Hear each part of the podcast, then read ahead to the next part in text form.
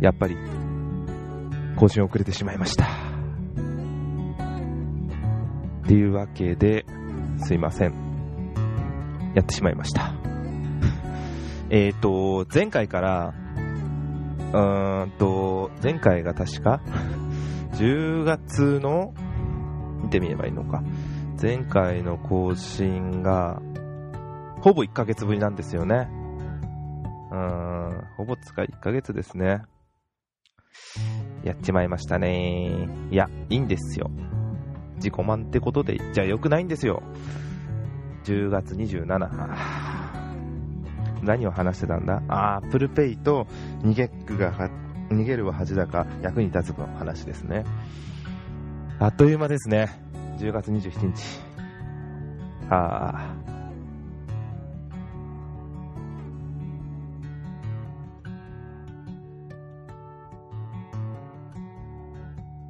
思ったいです。で、言い訳はいいとして、えーすいませんでした。えーこんにちは、こんばんは、おはようございます。のぶです。第67回、ああっという間です。うーん、年内に100は無理です。そんな別に目標なかったのでいいんですけど、えー、ポッドキャストです。えー、っとですね、今回、もう、季節が、あったかくと思ったら寒くなって、寒いと思ったらまた20度になったと思ったら、先週、あ、このこの前の、えー、っと、24日？木曜日、雪降りましたね。東京です。なんか積雪はしなかったんですけど、したとこはしたんですか？自分は、あのーどこ行ったんだ？まあ、大田区とか品川区の方行ったんですけど、結局積もりはしなかったんで、えっ、と、仕事で両国の方行ったんですけど、あのー積もらない自体は結局、電車が遅れないんでいい気がするんですけど、結果として残念ですよね。残念積もらなくて、なんか、不謹慎、不謹慎って言葉違うと思うんですけど、イベント的なもんじゃないですか。いつもと違うっていう。昔からそうなんですけど、やっぱ東京に雪が降るっていうのは、昔は本当ちっちゃい時は、それで雪だるま作ったり、雪合戦したりして遊んでたんですけど、年に1回の祭りというかイベントとして。それと似たようなもんで、今回もやっぱりなんかイベントなんですよ。ワクワクするんですよ。結局夜から降るっていう聞いてたんで、前日の夜中12時、まあ日が変わるぐらいですね、24日の午前0時ぐらいに外を見て雪降ってるかなとか見るのが結構ワクワクするんですよね。まあ実際降ってなかったんですけど。で、積もんなかったですね。まあ、そんなもんですよ。でもなんか、11月にどっか、まあ、積雪は観測的には積雪したみたいなんですね。観測史上初。で、11月に雪降ったのは50何年ぶりかっていうのもちょっと驚きですよね。まあ、あのー寒いですよね。だから。あのースーツで、まあ、出かけてたんですけど、マフラーと手袋をしてなかったんで、もうどうしようもない。携帯をいじれるはずがない。うーん、電車の中でも寒い。もうどこ行っても寒い。ホームで待ってるのはもちろん寒いんでどうしようもないです。もうきつかったです。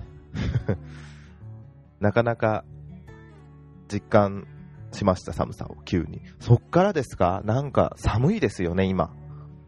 本当に。あのー、今日が26の土曜日なんですが、寒いです。こんな寒がりだったかな、自分はって思うぐらい寒いです、毎日が。もう、まあ、しょうがないと思いながらも寒さを実感してます。っていう寒いだけの話になってしまいますね。うん。では、えっ、と、たまりにたまりましたが、ちょこちょこと、だらだらとくだらない話をさせていただきます。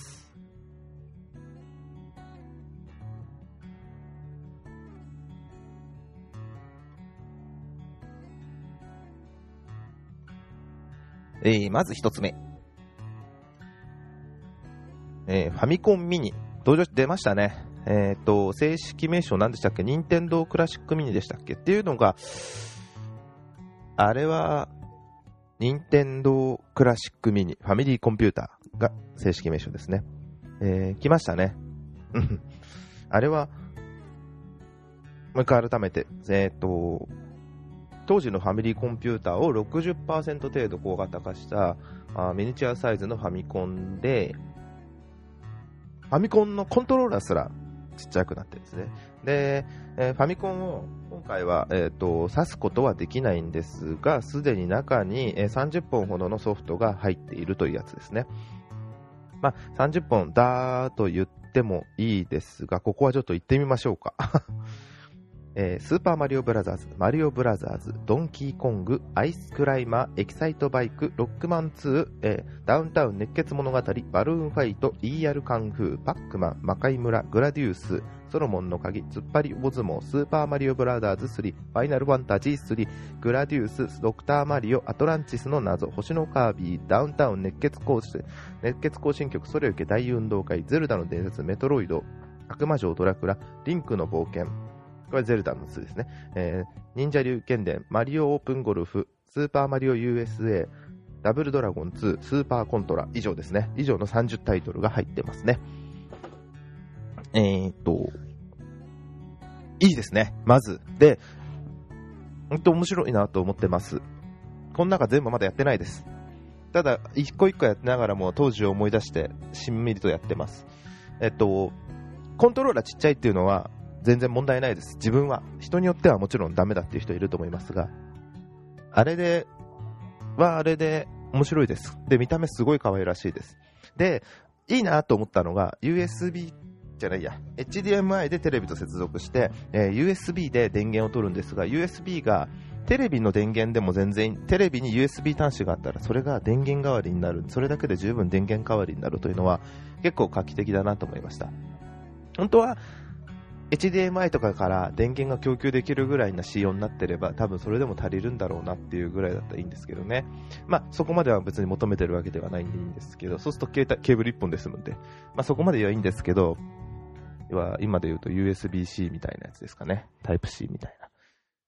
で、実際やってみて、あのー、当時を思い出しながらも、リセットボタンを押すと中断という機能がついていて、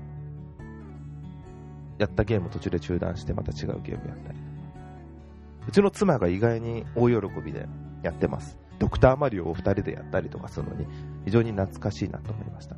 で妻が一番ハマってるのがグラデュースなんですよ。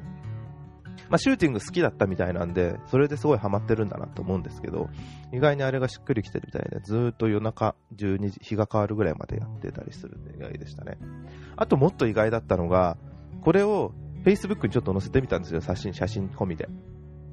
そしたら、リアクションがすごいんですね。欲しいっていう人が結構いて、こんなん出てたんだ、欲しいっていう人もいたり、それが、あのー、もちろんゲーム好きな人だったらいいんですけど、そうじゃない人とかからもそういうリアクションが来るっていうのが結構多くて、驚きました。要は、今はもうゲーム好きじゃなくても、当時はみんなファミコンやってたんですよね。だからこそこういうの欲しいっていう、やりたいし、えー、ものとしても欲しいみたいな人が多いみたいで、ちょっと面白いです。ああ、こういうリアクションがあるんだっていうのはちょっと非常に勉強させていただきました。ちなみに自分がこれでハマってるのは、えー、ドクターマリオぐらいですかね。そんなじっくりやってるゲームではないんで、ファイナルファンタジーをやろうかな、やろうかなと思いながら、まだやっておりません。最初に電源入れて名前決めるって出た瞬間、ちょっと考えながらやめちゃいました。またやろうかなと思ってます。というのも、ちょっと、あれ？これ確か前回言ってなかったと思うんですが、あのー、その時に別のゲームが、いや、これはプレイステーション側なんですけど、セールで安く出たんで買ってしまったんで、そっちをばっかやってるんですよ。で、そのゲームがですね、えっ、と、ご存知な方はいるかもしれませんが、セインツロー。で、プレイステーション版で出てるセインツロー4という、ゲームでですね、セインツロー4、えっ、と、これがセイン、プレイステーション4で出ているのが、セインツロー4完全版ではなくなんだっけな。 Re-Elected。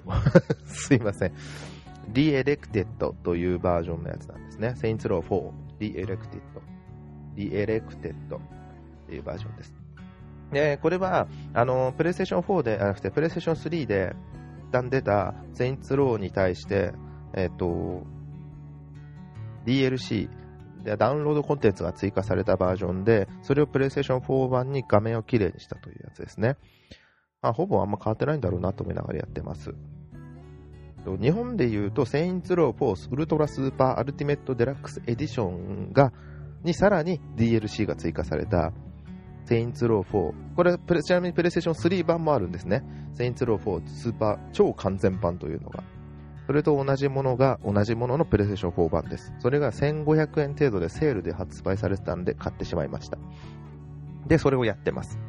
で、セインツローに関して言うんだったら自分3からなんですが、えー、っと、当時、2ぐらいですかね、の時は、えー、GTA のギャグじゃないんですけど、対局にあるようなオープンワールド系のゲームと言われたんですけど、今だいぶ話がだいぶ変わっちゃったみたいで、もうギャグを突っ走っちゃってますね。2の時はまだ、あの街を征服するギャングの話だったんですけど、4になって急に話、趣が変わりまして、主人公が大統領になってる、アメリカの大統領になってるというとこから始まって、で、そこに宇宙人が攻めてきて、宇宙人を倒すという話になるんですよ。単純に。もうそれだけです。もうストーリーなんか自分正直見てないんですよ。もうそれ、でもなんか面白いんですよ、こういうのって。めちゃくちゃなんで。ストレス解消には良くて何も考えずにできるゲームなんで、非常に面白いなと思ってやっています。うん。面白かったです。で、またちなみにやってます。というのが、セインツローは4自体は一つだけなんですけど、それに対して結構大きめな、あと DLC ダウンロードコンテンツがあって、それが Get of the Hell という、Get Out of the Hell という、先ほどが宇宙人って言ったんですけど、この Get Out of the Hell というのは今度は、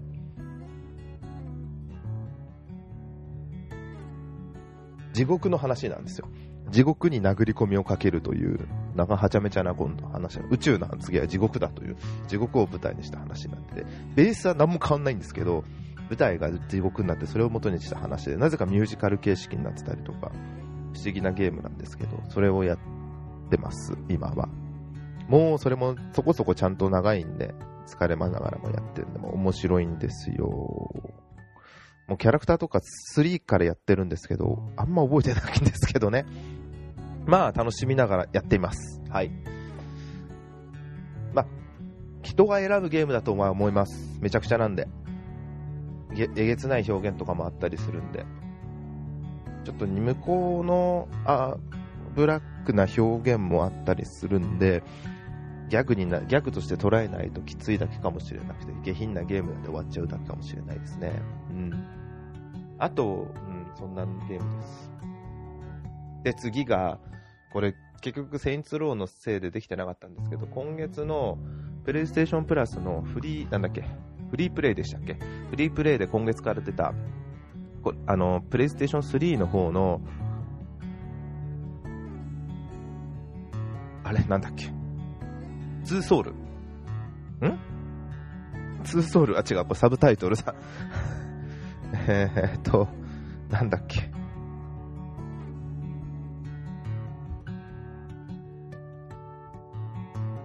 ビヨンドだ。ビヨンド2ソウルというゲーム。これ、プレイステーション4版でも、あのリメリメイクじゃないな。あの、出てるんですけど、それのプレイステーション3版とか元ですね。えー、リマスター版がプレイステーション4に出たんですけど、それの3版がフリープレイとして出たのでダウンロードしてやろうと思ってるんですけど、結局、セインツローの方が先に行っちゃってて、ずっとそればっかやってるせいでできんでない状況になってます。これが終わり次第やるのかなと思ってたら、来月ですよね。あのー、竜が如く出ますよね。竜が如くも出るんで、あのー、予約しました。で、竜が如くについては、あのー、これがちょっとまたいろいろあって、龍が如くが、まあこれは別に龍が如くの話じゃないんだけど、龍が如くを予約してるが如く今何回って、まあいや、予約した時に、買おうかなと思って、移動しようかな、発売日に買おうかなと思ってたんですけど、そしたら、あの、これ全然それとは別の話になるんですが、えっと、はえー、iPhone をえっ、と、10月頭ぐらいに基本機種変したんですよね、iPhone7 に。iPhone7 プラスに。で、その時に、au から機種変した際にクーポン券というのをいただいてまして、店舗機種変で3000円で、プラス、券があれば1万円で合計1万3000円の分のポイントがもらえるっていう風に思ったんですね。そのクーポン券があったんですよ。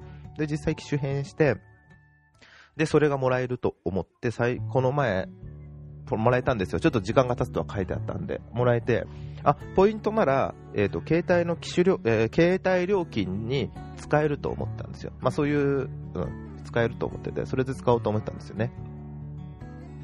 そしたら、ポイントではなく、au ウォレットプリペイドカードの方に、えー、ついてまして、ポイント、1万3000ポイントではなく、1万3000円としてついてたんですね。あれ、すごい複雑なんですね。要は、携帯の料金とかに対して何パーセントかポイントをつくっていうのがあると思うんですけど、それはあくまで au ポイント、au ウォレットポイントかな。で、それと別で au ウォレットプリペイドというのが別であって、チャージして使うような表現としては、スイカみたいな形とは違うんですけど、スイカみたいな形として。でも、カードが使えるお店とかで使えるんですよ。ちなみにそれがマスターカードだったかな。マスターカードが使えるお店でこのそのカードが使える、チャージされてる金額分使えるというシステムなんですけど、そっちの方にチャージされてたんですよ。お金が入ったんですよ。で1万3000円分で、それが携帯料金では使えないというので、ああ、そうなの？どうしようと思って、1万3000円分何に使うかなって、カードなんて結構いろいろ使えるんですよね。ネットの、ネットで通販とかでももちろん使えますし、どうしようかなと思って、何に使うかなと思ったんですよね。それで、先ほどの話に戻るんですが、龍が如く。別にお金がないからじゃないんですけど、タイミング的にちょうどいいやと。あのー、来週29日、ファイナルファンタジーが出ると思うんですけど、ちょっとそれ今のところ保留にしてまして、龍が如くを買おうと決めました。で、龍が如くの方を予約して決めましたね。まあ、まだまだ発売日は先です。12月8日だったかな。なんで、それまでにはちょっと予約して楽しみにしたいなと思ってます。で、次が、ま、出たらまたお話ししたいですが、次が、えっ、と、プレイステーション VR についてですね。これも買おうと思ってんですよ。ただ、タイミングというか、ちょっと頑張んないと買えないですよね。今どこにも売ってない。うん。先日23日、えっ、と、勤労感謝の日にちょっと早めに開店時間にビッグカメラ行ったんですけど、この時は売ってませんでした。これネット情報なんです。絶対正しいとは言えないんですけど、先週の17日には、なぜか木曜日なんですけど、いっぱい入荷されてたみたいとかあったり、えー、19日もそうですね。あったんで、じゃあ今、もしかして19日ってことは休みだから23の休みにもあるんじゃないかと言ったら全くなくて。で、店員さんにもちろん聞いてもないという話で、う、しょうがないんで、ビッグカメラ2店舗ほどもあったんですけど、もちろんどちらにもなくて、もう諦めるしかないと思って、手に入れませんでした。もう多分今日も行ってないんで来月になっちゃうんだろうなと思ってます。あの、多分これも、えー、っと、そう、ファミコンミニもそうだったんですけど、すごい、あのー、なんだっけ、えー、接待ゲームですよね。ファミコンミニも友達が来てうちでやってたんですけど、非常に接待ゲームなんですよ。面白いんですよね。だから、多分、これもそうなるんだろうなと思いながら、まあ、それはそれでそういう風にして来月とかにまでければ友達、年末なんでちょっと家でもしかしたら飲むような状況、遊ぶような状況になった時に、忘年会とかで家飲み、宅飲みした時とかにこういう業があれば面白いんだろうなと思って、楽しみにしてます。だから来月の早い段階で、前回前半段階で手に入れたいなと思ってるんですよ。せっかくそのために、クレジットカードのポイントをビッグカメラのポイントに変換したりとかして貯めてたんですよね。だからそれを治療して安くできる限り安く購入したいなと思ってます。うん。そんなんですかね。うん。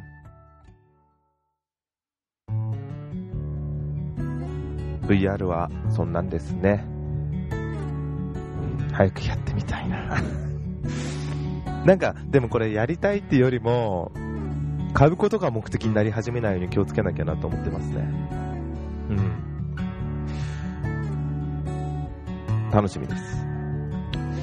あとは、そうそうそう、アメリカ大統領がトランプさんになりましたねっていうのはまあいいんですよ。想像してなかったって話があるかもしれませんが、結局はどちらかに決めるっていうならどっちかになるはずだったんで、おおかしな話ではないはずなんですよね。メディアは、おあーと、ヒラリーさんになるって言ってたんですけど、結局、あれでも面白いなと思ったのが、調査結果として、みんなヒラリーさんだと思ってた。で、トランプさんを推してた新聞社も、ヒラリーさん調査として、調査した上でもヒラリーさんになるんじゃないかって言われたのに、トランプさんだったんですよね。あれはすごい面白いなと思いました。どっちがどうなのかは別にして、なんか、調査ってどこまで、つい最近見た、あのー映画の話なんですけど、マネーショート。すげえ大げおざっくりと言えば、サプライズローンの、あの時の、なんつうんだっけ、あれ。名前出てこないですけど、あの時に起きた事件の裏側で実は儲けてる人もいたっていう話の映画なんですけど、あれを予想して儲けてる人がいたっていう話なんですけど、あの時、あれが破綻するとは誰も思ってなかった。リーマンブラザーズが破綻するとは誰も思ってなかったっていうのを言ってんですよ。あれが当たり前だと思ってる。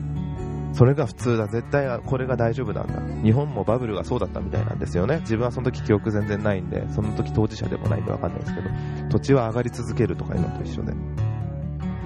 まあそこまで大げさじゃないにしても、ヒラリーになるんだって、当たり前なんだって普通に思い続けた時にこういうトランプさんになってる時の衝撃ってすごいんだろうなと思いました。まあ、いいんじゃないですかね。そんなに大きく変わることはないと思うんですけどね。もちろんいい方に動いてほしいと思います。日本にとってとかじゃなくてアメリカにとってです。日本は日本で、日本らしくいればいいだけであって、アメリカがどうだからっつって日本が左右されるようじゃまだまだな部分もあると思うんで、影響を受けないはずはないと思うんですけど、影響を受けながらも日本は独自で、それがそうなったからって、やっぱりよく属国って言われるのはそういうせいだと思うんですよね。まだ今属国的なとこがあるかもしれませんが、そういう部分をきちんと日本らしくいれば、誰が大統領になったってその人と良好な関係を築ければ、別に何も問題ないんじゃねえかっていうだけの話だと思うんですけどねって、なんで政治の話しましたね。ま政治って難しいんだなって思うのはただ見てて思うんで、来年の1月ですよね、大統領になる結局そうなんなきゃどうなるかわからないんで、そこまでは待つしかないんだろうなと思います。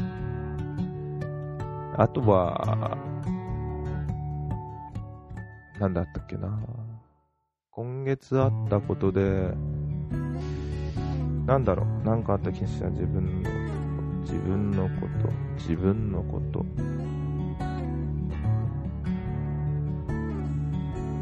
そう、久々に CD 買ったんですよ。CD。何年ぶりかにアルバムを買いました。で、何を買うかなと思ったら、まさかこれを買うとは思いませんでした。ねそれが、ラッドウィンプスの新しいアルバムです。もう、あのー、何ですか？君の名はのサントラではないんですよ。あっちです。本当オリジナルアルバムの方を購入しました。あの、人間開花ですね。で、なんで購入したかって言ったら、もちろんあの、すごい聞きたかったんですよ。えっ、ー、と、なんだっけ、あの曲、あの曲。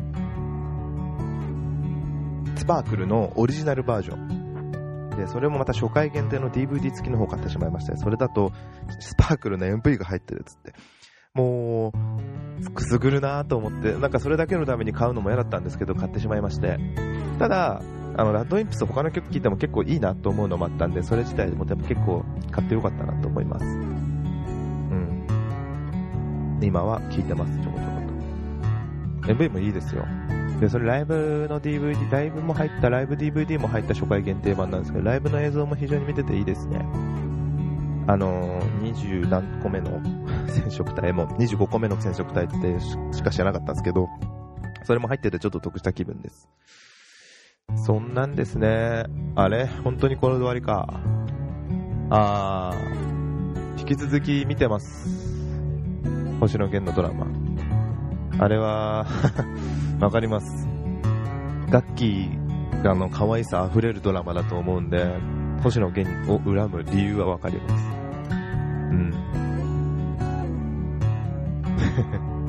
あれはイライラ、イライラはしないですけど、イライラすることはないですけど、星野源が羨ましすぎて、なんか嫉妬するっていうやつですよね。面白いドラマです。あとはあの、もう一つ見始めました途中からなんですけど、家政婦の、えっと、三田園。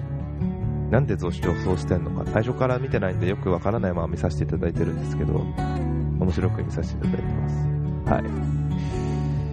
そんなんですかね。あとは、うん。また何かあれば、そんなんで終わらせていただきます。以上。ご清聴ありがとうございました。急ですが、私の独り言をぶつぶつ聞いてくださり、本当にありがとうございます。ではまた来週更新したいと思います。よろしくお願いいたします。失礼いたします。